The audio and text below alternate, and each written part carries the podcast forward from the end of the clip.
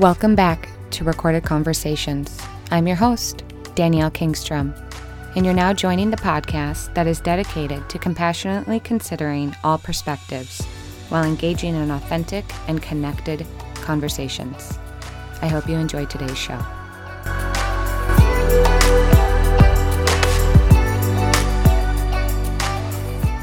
You said you were going to record me, so record me. Do you want to do a test first, real quick? Make sure it sounds okay. I don't have my micro, my headphones. I don't know where your headphones are at. Okay, I found them. Okay, thank goodness. Shut up. This should be part of it. I know. Uh, here's here's the unedited version of our fuckery before we get going here. Only this time you're kind of yelling at me. Yes, I am. I'm being demanding tonight, damn it. Lean in. Yes, ma'am. Get closer to this this rounded area here that looks like the, a nice head of a microphone. we know where your mind is at. Yeah. Yep. Okay, so this episode we're going to do things just a little bit differently. Tonight I am going to interview Danielle. Suddenly he's a professional I'm not a professional by any standard, or an expert. not even my kids' standard. No. Okay. All right. So, first question, uh, well, first thing I'm going to say is that I've noticed you having a lot of debates on your The Facebook, Facebook. about sex lately. You're you're pushing boundaries, you're Pissing liberals off. asking questions I don't know if he's a liberal actually. anyway, so I'm, I guess where I'm going to start is what got you into digging into the sexual realm of erotica and relating that to theology? Well, cuz I've always I've always been interested in sex since I was little. So, and I'm not going to reveal too much about that cuz that's going to be in the book.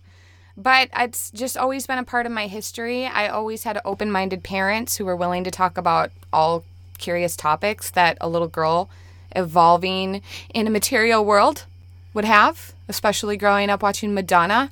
Uh, honestly, Madonna and Michael Jackson, like music itself, really, really brought sexuality into my purview. My, I don't know why, from a very young age, I could discern that there was something erotic, maybe even forbidden about what I was watching. And of course, my grandmother's reactions whenever I would turn MTV on at her house kind of gave way to that too, that there was something taboo. Um, but more so, more recently, my direct pushback has been against people who who come to me privately and want to offer me mentorship and guidance, and I guess their their idea of their encouragement in a way that kind of tries to silence me and shush me, but tells me to dig deeper. A lot of men have a problem with me wanting to equate the love of eros on like the same level as agape, which I don't think I'm necessarily trying to do because I think in nature there are hierarchies that are like evident that you can't get rid of. And so I would assume that if nature is also created in the image and likeness of God, then hierarchy has some kind of place somewhere. I don't think hierarchy necessarily means better. Maybe just more progressed or advanced. I don't know what I don't know. There's so many things I don't know, but so anyway, so I'm not necessarily trying to erase any kind of a hierarchy or superiority of any kind of love, but I want to I want to show it in a way that I see it. That I see it because of us, that I see it because of what I experience and I can't help but feel convicted in sharing the information because we have like a really bad idea of sexuality and the erotic and we compartmentalize it. And I don't think it should be separate from our spirituality. I don't think we should just define ourselves by what we believe theologically. I think we also need to incorporate our personality, even our shadow side, even our erotic side. And it seems like too many people want to compartmentalize it, and I really don't like that. I want to integrate it. I have personally worked very hard to integrate my own sexual identity with who I am, with my other roles as a mother, and now as a grandmother, just in the things that I do every day that don't necessarily define who I am, but demonstrate what my passions are writing and even to some sense, debating is one of my passions. But I'm just trying to integrate myself and to understand who I am as an actual being. And I know that sexuality is a part of that. And I know the erotic is a part of that. And I know that it's not a bad thing or a negative part of nature. Okay, so that actually brought up a couple more questions from what you just said. Now, when you say a hierarchy and you talk about a hierarchy in nature, are you talking about a hierarchy within a marriage as well, or are you how how do how do you work that out in your head? Okay, so well in nature I think a hierarchy is obvious. Just look at like a food chain for instance. There's always going to be a bigger animal that dominates another one in order to survive must kill another in our in our own life we see that there's this constant circle of life and death but it all depends the sustainment requires a hierarchy it requires an act of one individual that says to another individual in order to continue our legacy in order to sustain our civilization we need to do this which means we have to have sex and produce a baby because we have to continue ourselves because that's what we're like biologically programmed to do to survive. And in order to survive, we must multiply. So, with that, we have to observe that there are certain roles and positions that are required for sustaining our lives, which means caring for our children and which means caring for our families, which means being able to provide financial means so that we can continue sustaining. And so, yeah, I think within any kind of committed relationship, which particularly includes parents, and and offspring, yeah, you, there has to be some kind of a a positioning balance. Not that one is greater or less than the other, but that one is I don't know more resilient to conflict and can still maintain while there's another person that is able to put the fires out so to speak behind the scenes. So whether that's a woman, did any of that make sense or am I rambling? No, it makes sense. Okay. And so then it doesn't matter if it's a man or a woman necessarily that's maintaining one of the roles and the other is maintaining the other, although civilization and history demonstrates it's typically the woman that raises the children. And not just in the human species, but that's predominant in many animal species as well. I know there are exceptions to the rule. And I think honestly that in that kind of relationship, there's too much biological wiring that I think is distinctly obvious in, in the differentiation between man and woman, mom and dad, in which the roles aren't necessarily like assigned based on societal constructs, but just on what makes sense. Like a child grew in me, I have a closer bond with that child. I literally have the physical, biological means to sustain that child, ergo, my boobs and my breast milk. And that child is already connected to me to my smell to my aura to my voice.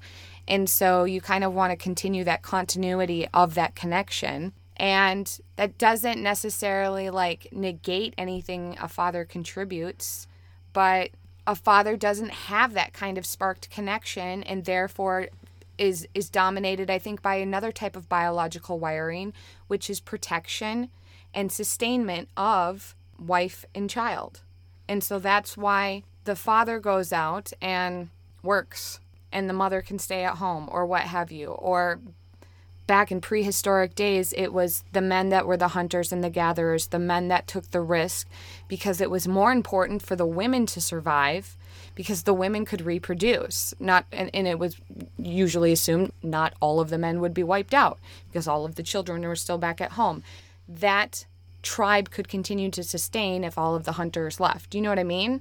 Yes. And it's like, I know a lot of people don't see it that way, but I kind of see it as kind of like, you know, that verse in the Bible that talks about how, and the husband is supposed to sacrifice his life like Christ did for the church.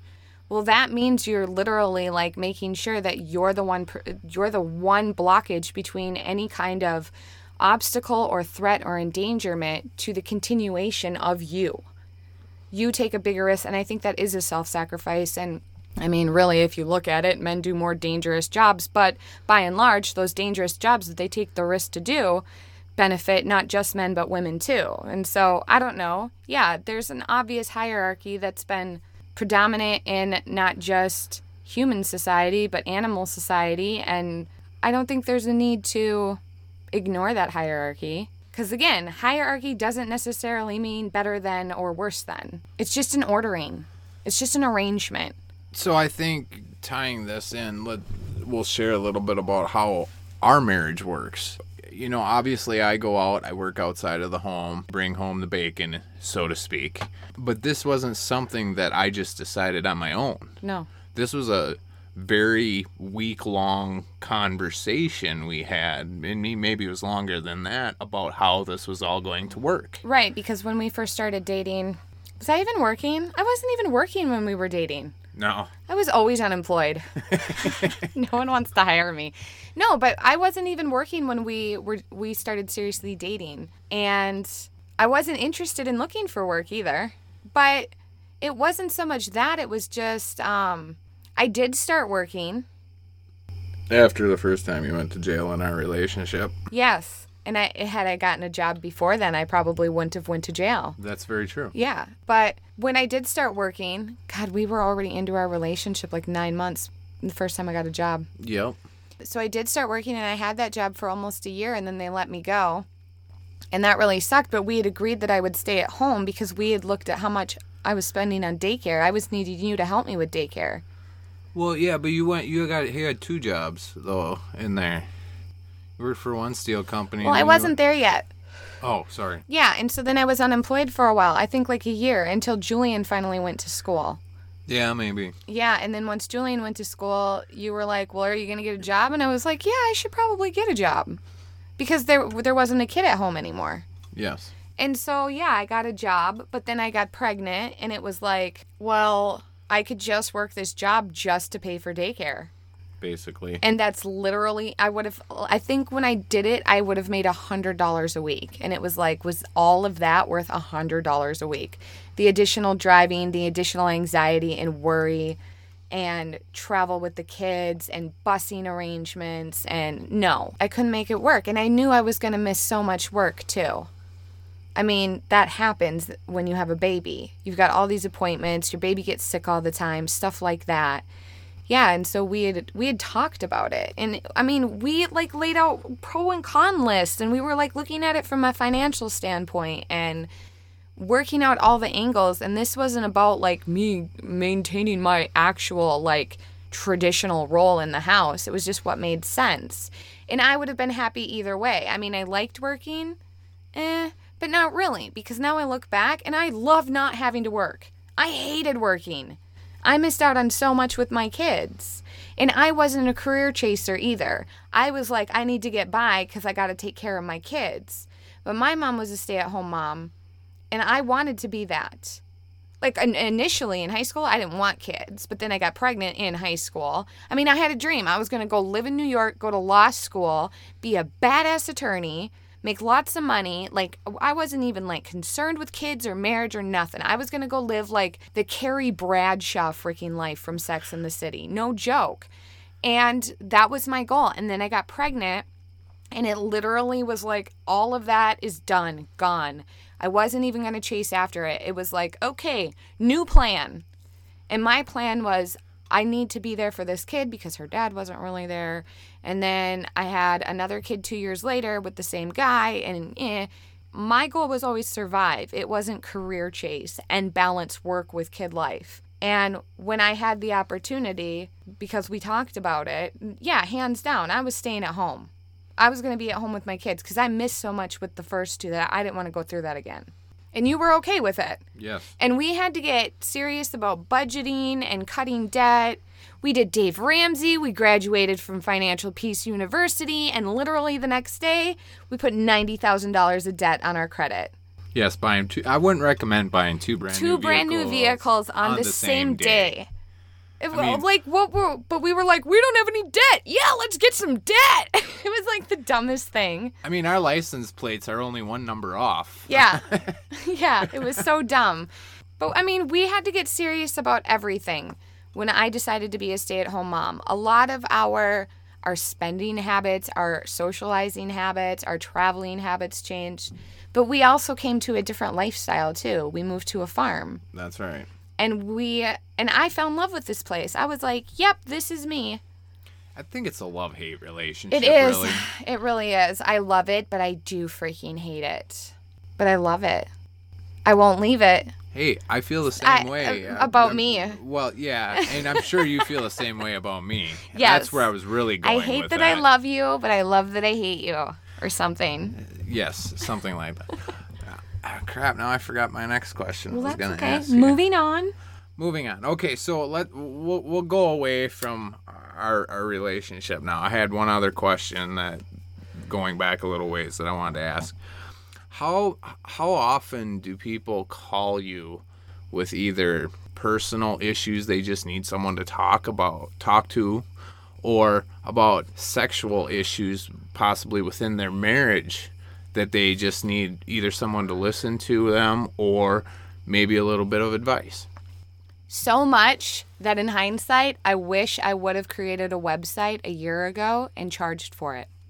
That wouldn't be authentically me because I would feel really guilty, but all the time. Um, I think people know that I'm just willing to listen to them. I think because most people, I'm going to say 99.9% of the general population of the entire world, just want to be heard and seen and know they matter. And I've always noticed this, and, and when I first started, when I really first started observing it about myself, I actually kind of hated it and rejected it. But I I have to give off some kind of vibe that tells people all your shit is safe with me. I am not going to give you that stink eye. I'm not going to look my down my nose at you. I'm not going to be like, "Oh my god, I can't believe you did that." I'm going to listen to you and whatever you tell me, it's not going to shock me.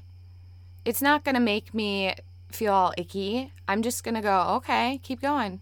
Get it out." So, yeah, I get a lot of calls. Last week, within the last week, I've had three people who were just like, I need to vent. Can I and and and one of the no, two of the people I have never spoken to on the phone before.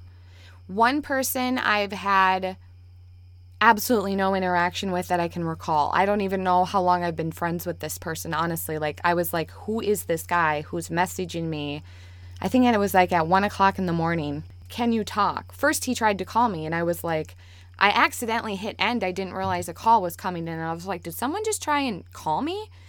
And then I got a message, can you talk? And I was like, oh, I was just about to go to bed. And he's like, forget about it, go to bed. And I was like, no, what's up? And he said something like, I just want to express my freedom of speech. And then he said, I feel like nobody hears me. And I said, call. And he called. And we talked for like an hour and a half. Well, he did most of the talking, honestly. I know I know that sounds weird because I talk all the damn time, but really, um, he did most of the talking and what he shared with me was a lot of personal stuff, but so insightful and had such a great perspective of life. Even though he had been through so many hardships and trials and tribulations and suffering, but he still had such a positive mentality about it. And it was really inspiring. And it, you know, these all these calls came through on a week that I was feeling really negative about myself too. Like I was kind of just sitting back like why am I doing this because I was getting it was just I was getting so much pressure from like these intellectual circles who just wanted me to basically concede to the fact that my my translation definition of a damn word eros is wrong even though most of the ideas that I speak to about eros come from great scholars they're not my own ideas they're somebody else's and um, anyway, I was feeling really down about myself. I was beating myself up. I was telling myself negative internal messages and questioning why I was even doing this. And then I don't know, it was just through talking to these people and just listening to their like kind of mantra of life was I do I do me for me. Is basically what the general gist of the overall illuminations of the other people, representative of their personality. They're the kind of people that are like, I just do me for me. And I was like, yeah. And that's why I do what I do. Just for me. And so it kind of was like there was a lot of resonance and I really liked it. But I I mean, yeah, people call and and and write all the time. And a lot of people share some some really vulnerable private stuff with me that I treasure and be trusted enough to know. Yeah, I just try and listen. I think people just want someone else to listen to them. And that's why I really love conversation because my favorite part of conversation is actually listening. And you've said that to me. You said last week that you actually like to listen. You said, I like listening to you. And I said, What? You do? And you said, Yeah, I like listening to you. And you really like when we talk or when I talk because you like to listen to me. And I was kind of like shocked by that a little bit. I'm like, Don't you think I talk too much? Some, some, okay, yeah. Well, yeah, sometimes I do. Sometimes you do.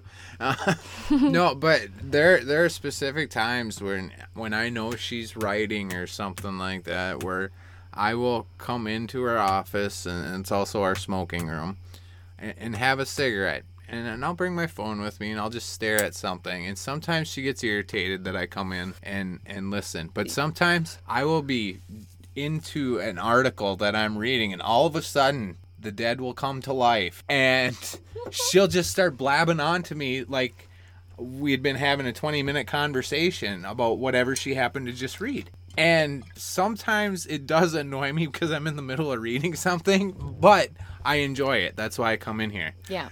Eh, because i do enjoy listening to what you're currently researching about Yeah. It's usually always about sex. Yeah which is i, I happen to be a benefactor of that i'm not gonna lie Oh, yeah. oh, yeah. No, but it is fun just to have these discussions with you too because you know, and that's what I see can be problematic with a lot of relationships is they're not willing a lot of people are just not willing to have these kind of authentic conversations just like this, just sharing ideas without concern about honestly so many people are so concerned about being PC. And that's one of the things I notice when I talk to people. They don't they want to be real right? We're always said, say what's on your mind, speak your truth. Now we're in the society where we're like, well, is what I'm saying going to be seen as sexist, misogynistic? Uh, is it toxic masculinity to say this? Is it is it possibly racist? I don't know. Is it prejudice? It's not bigoted, is it? It's not homophobic, is it? I mean, I don't want to offend any of these these ideas, and you're and sometimes I have to go, dude, just say what's on your mind don't worry about what you're saying. Like I'm not gonna. I, I say that all the time when I'm in. You know, they've poured out to me 20 minutes, and that suddenly I think they start going, hmm. I wonder if I've overshared. You know, I feel like that too. Like everywhere, I'm always like, okay, I just overshared.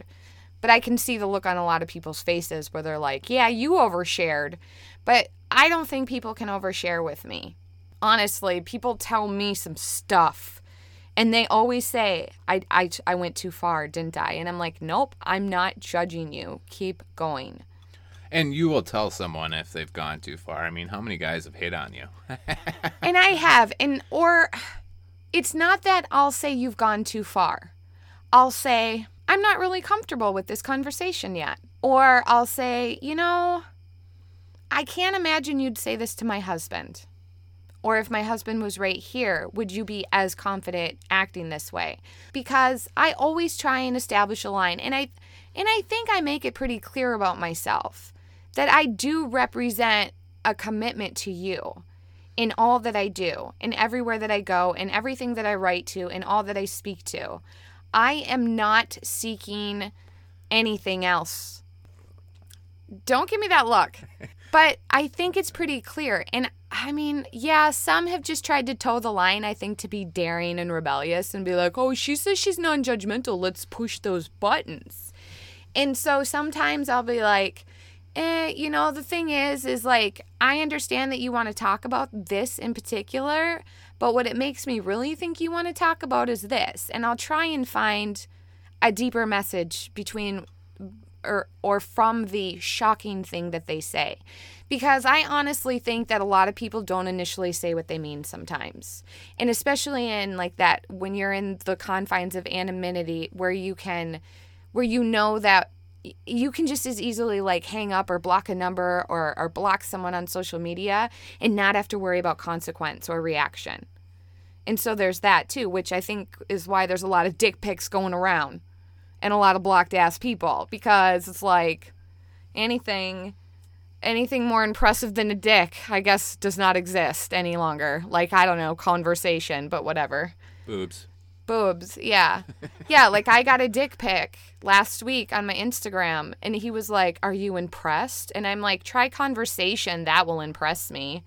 And he's like, Really? I mean, honestly, that's the best way to turn you on. All I got to do is use big words. Exactly. I'll just go to the dictionary once in a while and just find some random big word and try to use it in a sentence, and I know I'm going to be all right that night. Yep, yep, yep. Verbosity is sexy. yes, definitely. Well, all right then. Okay, so th- I, I did notice a, a particular Facebook conversation that you actually brought to my attention before we started recording yeah. that you, that you wanted to discuss a little bit. So what why why don't you uh, lead into that? You you don't have to read it necessarily, but No, I'm gonna read it. okay. I'm gonna read it because now I can't find it. Hold on.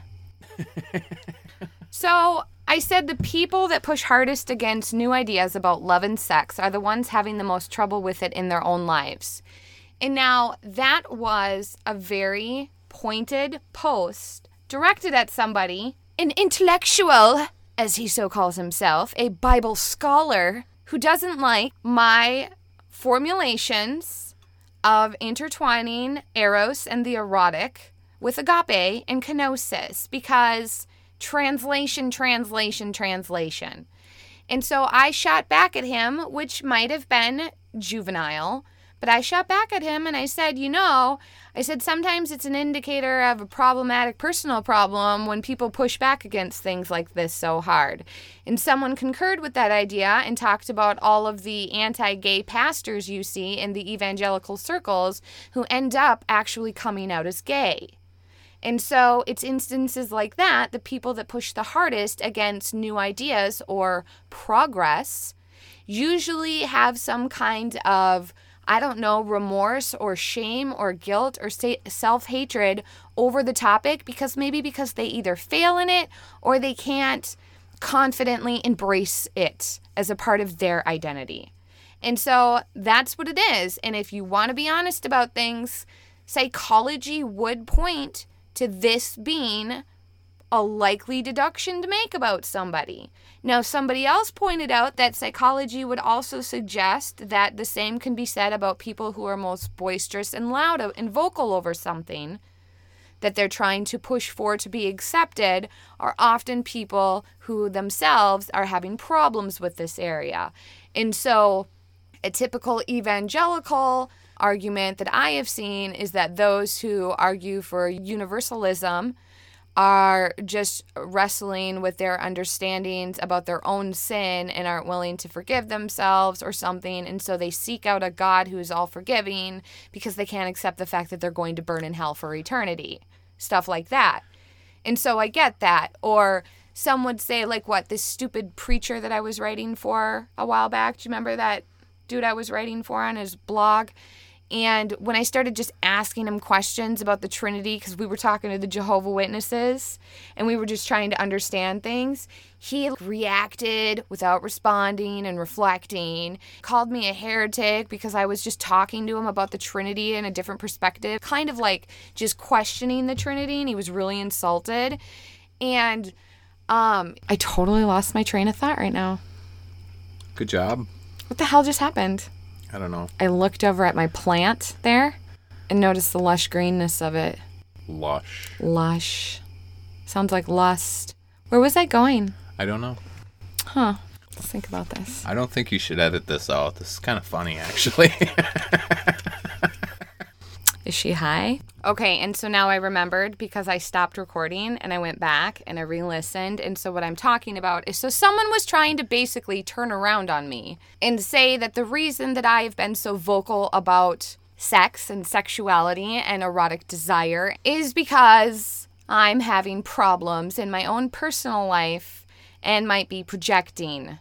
Corey, my love, tell me about our erotic dysfunction, please. well, well, um, right now we're recording a podcast instead of having sex, and that's a dysfunction. yeah, that is true. I mean, I was kind of hoping that you would have some nice lingerie. Oh, and on. next time We'll call it a corset conversation. Yes. And I will wear a corset while we're recording a recorded conversations episode. And I will describe it in explicit detail. Men aren't usually explicit with details when it comes to sexual imagery. I got nothing. Okay. Anyway, so Tell me about our erotic dysfunction. oh yeah, I, I did. Yes. um, Case closed. End of story. We done. Well, I, I don't know what, what more there is to really tell than what we've talked about in the past. I mean, we People want details. They want to know all the positions. well, there's a lot of positions. I'll be you know that right. Who now. measures? Who measures? I mean, who cares? Here and here's what I said in response to that. Well, I'm not going to say it verbatim because I don't remember fully, but it was along these lines of no homie, I'm good. I do not Hello, I I I posted on my dad's birthday that I was basically going to get laid. Nice. right? Like I pointed out the date, 913, pointed out the full moon, talked about whatever, uh Pisces and Virgo and Scorpio or whatever it was. You can't even remember. I know, and I sit here and I'm like, I love astrology. I didn't say I was an expert, okay? No. No, our sex life is good. Yeah, Our is. sex life is curious. yes, it is. It's it's we don't try and constrain it. Obviously it's contained because we need to because I think you need to understand things before you do things. yes. But it's experimental.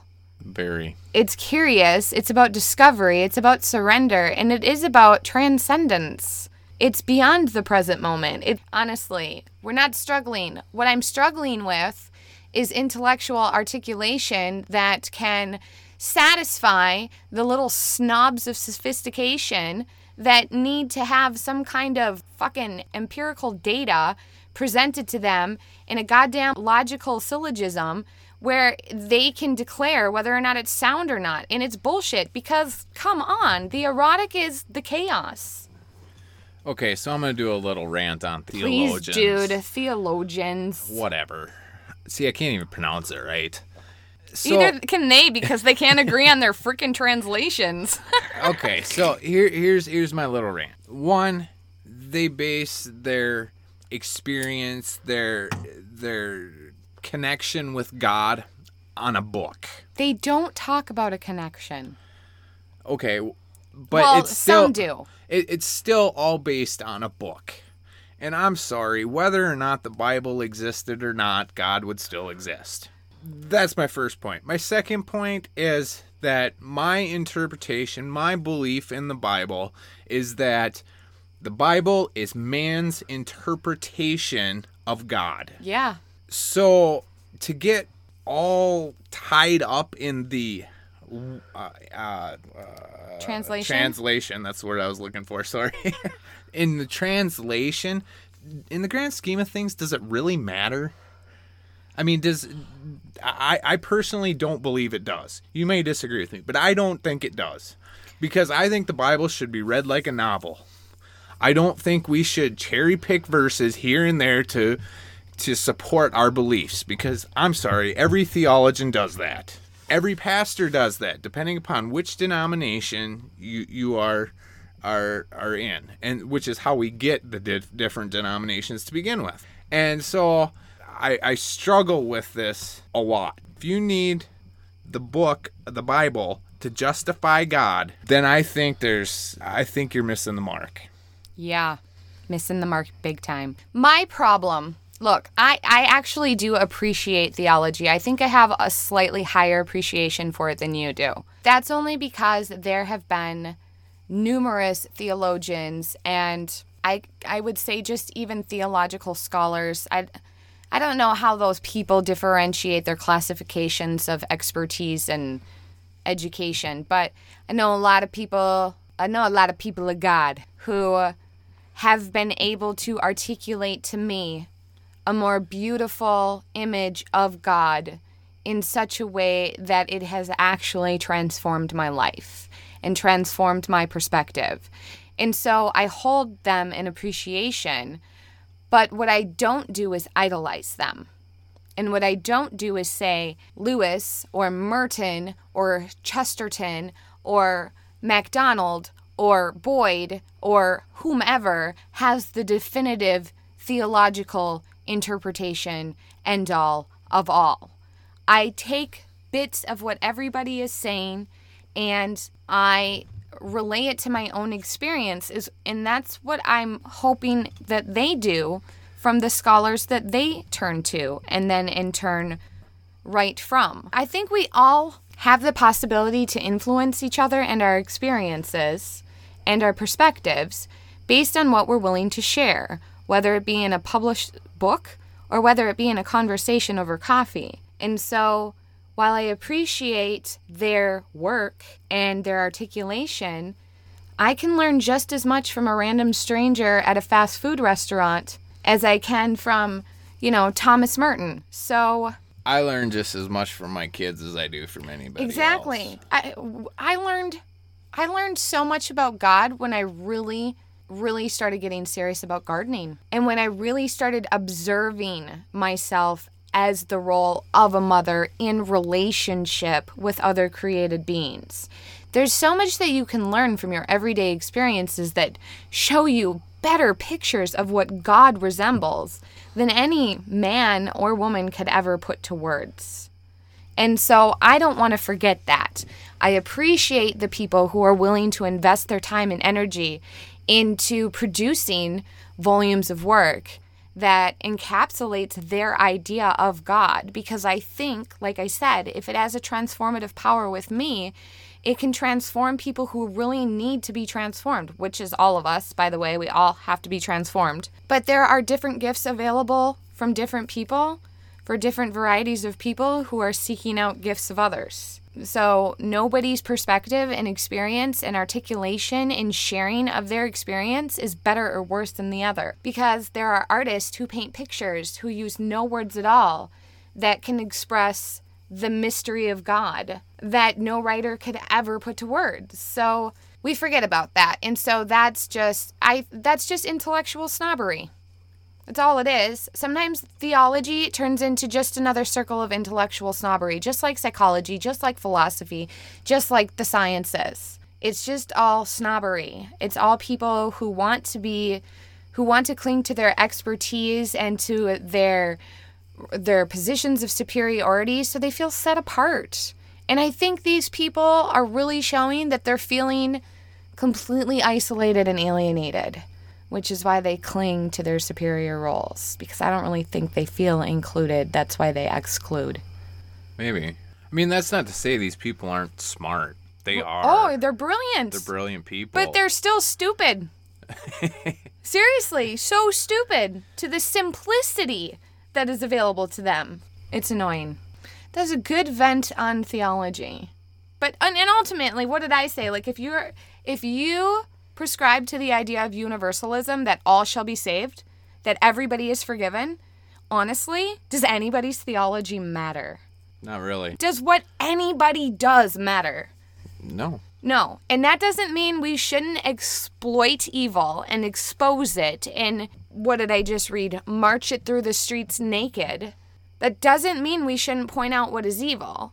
But, But what's better than pointing out evil is just demonstrating good. But that is still a gray area to point out evil in and of itself because how long was the gay community evil? Yeah. Okay, so just because I think something is evil now because of societal norms, Yeah. I mean, so it's such a gray area, and and I fought against you on this one a few times uh, of, of pointing out evil. I, I mean, Who gets to define what is evil? exactly. I- mean, it's just a different perspective. Now, I, I, I mean, I'm not, I'm not saying that murder is good. I mean, I, I truly believe that is evil. Okay, um, but you get into the whole area of war, for that matter, which which evil is worse. You know that type of, of scenario, and so. I I mean, there's still a, a lot of gray area in that, but to call out evil, it's still subjective, I think. It is, but and then also I think people also believe that when you call out evil, you have to follow it up with something, with an action. And I don't necessarily believe that to be true.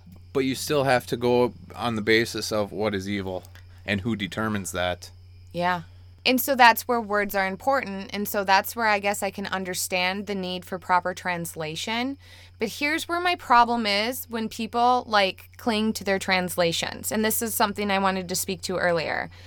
Is an individual who told me that translations were necessary and basically kind of set the definitive tone for how a word could ever be construed or used or defined also then told me that I needed to remember Derrida and how he said words have power.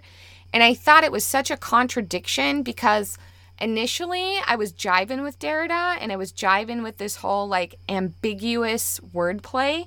Make all words like subjective and we're allowed to say, but they're fecund words and they can grow and they can evolve, and what used to mean this can now mean this, and da da da da da. That makes me suspicious of how much we care about the meaning of words. Because if any word can mean anything, or if any word can continue to expand, then how can you, in the same regard, turn around and get upset at me because I am misconstruing some kind of a definition of a word? Isn't that what Derrida was about? You don't know this, but uh, from my interpretation of Derrida, what he was about was about manipulating words. And I don't think we should manipulate words too much. If we're going to change the meaning of words, fine, that happens. That happens with society and progression. But it's a general consensus, and most people agree on it. And then we're all kind of given like this memo like, gay now does not mean happy. You know what I mean? And so I have a problem with that. If you want to cling to translations, but then also call to Derrida, unless someone can tell me otherwise, I'm seeing this as a, as a contrariety. I'm seeing this as suspicious to juxtapose the two ideas together and then get pissed at me because you think, from your perception, that I'm improperly using eros, which I'm not. So. There's Beatrice, by the way. Happy to introduce her. Oh, the name of my ego. Yes. Yeah, I have never told anyone that I've named my ego. Well, now the cat's cat, out of the bag, exactly. and I will decide whether or not I edit that out. People are going to be like, You named your ego, you freak. What are you doing? My life coach. So I'm going to just it. drop that name several times throughout this podcast. Oh, he'll let way, you know when it's my ego speaking and not my authentic self. I, that way she can't edit out everything you know, and... you don't call out my ego when I am wearing lingerie and have some coconut oil handy. That is not true. I have done that. Okay, but you don't seem to have a problem with that. I don't have a problem with it now. So it's just all about what the outfit. I think we should just end there, unless you have any further questions, my dear interviewer. No, it has been a, a, a pleasure to interview you. I will interview you more in later depth? on in depth. Oh, I'll get a second interview later. Yes. Oh. that sounds fascinating. It will be. Yes? Yes. Yes. All right. Well, with that, take care. To connect with me or to see what else I'm working on, I encourage you to find me on patreon.com slash Danielle Kingstrom. My written work is also featured on Patheos Progressive Christian, and you can connect with me on social media Facebook at Danielle Kingstrom, Instagram and Twitter at dkingstrom. And until next time, thank you for listening. Take care.